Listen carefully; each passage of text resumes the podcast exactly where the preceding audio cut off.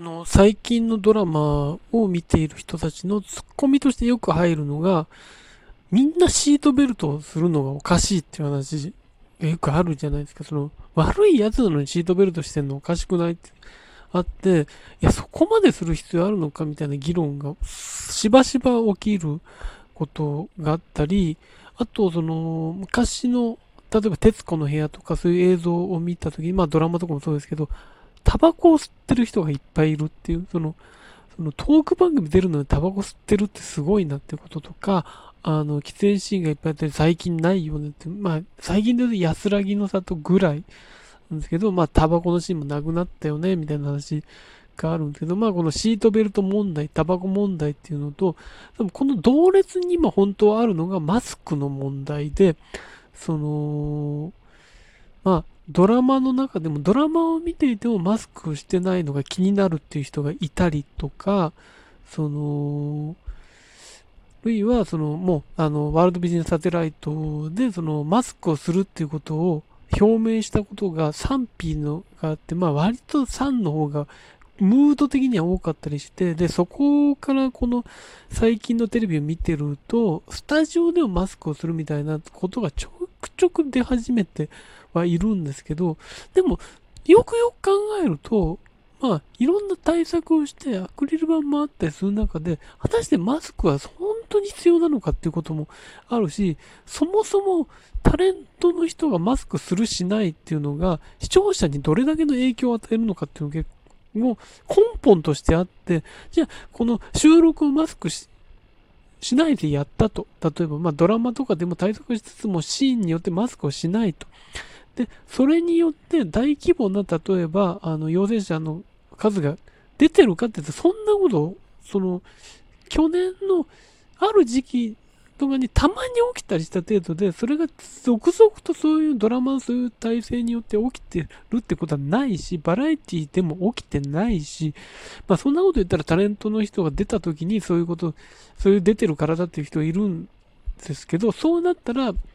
共演者とかもなってるかで、そうはなってない。っていうことも一個あるし、そもそもじゃあ、えー、テレビ出てる人がマスクしてないっていう場面があったとして、その人が、えー、他の人に移して移して移して出演者まで届くっていうか、出演者じゃない、あの視聴者まで届くっていう確率がどれだけあるかって言ったら、もうものすごい低いわけじゃないですか。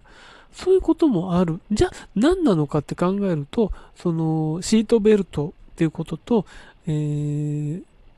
タバコってことと同じように、視聴者に悪影響っていうのが根本としてあると思うんですね。視聴者が真似したらどうするんだって。視聴者はタバコを吸わないようにしている、えー、シートベルトしないといけないってなってるのに、なんでそれをやってるのかっていうのと同じように、で、もはや悪人だとしてもそれがっていう風に、ほぼ思考停止な状況になってるのと同じように、とにかく今みんなマスクをしてるのに、あの人たちだけマスクをしてるのはけしからんっていうことになってる。実際はいろんな対策をしつつっていうことがあるんだから、そういうことも考えないで思考停止になってるんですけど、でも、マスクの場合は視聴者が真似したらとか悪影響ってことは言わない。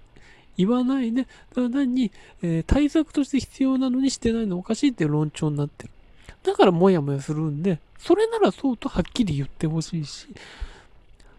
じゃあ、その、テレビの人が、その、白、24時間マスクをするしないっていうことで、マスクを視聴者がしないっていうことにするしないが関わるのかどうかっていうこともあります。その、そもそも、もうマスクするっていうか、これだけ浸透してる中で、その、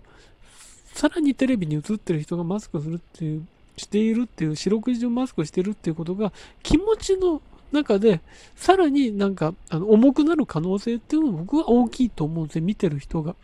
その、楽しい場面なのにマスクしてたりとかってすると、なんか、素直に楽しめなかったりっていうのが一個あると思うんです。もう、アクリル板も本当はそうなんですけど、まあ、そういうこともある。で、できるだけ自然な映像作りって中でそういうことになってる中で、果たしてそれが本当に有用なのかっていうこと、あの、タバコやシートベルトのような、えー、ことを強いていいのかって、タバコはまあ害がある、例えば、なる中で、じゃあ、でも、じゃあ、じゃあなんでタバコを売ってるんだっていう議論にもならずに、なんとなくタバコっていうのは排除されていった。っ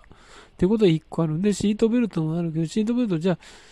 あ、あの、テレビに映る人がするからシートベルトするのかじゃなくて、そもそももうみんなシートベルトしてるじゃんっていうこともないままに、悪人もシートベルトという状況になってる。それと同じようにマスクも、そういうなんか、テレビに映ってる人がマスクしないから、じゃあ俺もしないなんて、子供でもそんなことにならないよって思うんですけど、そういうことになってるっていうのが、この、えー、並びの中で、だから、あの、いつだってその、何か、その、論理的でない、えー、組み立てによって排除されてるものっていうのが、一個ずつあって、それが、えー、タバコ、シートベルト、現代のマスクっていうことになってるなっていうのを思って、あのー、だから、一回そっちに行ってしまうともう戻れないわけじゃないですか。もう、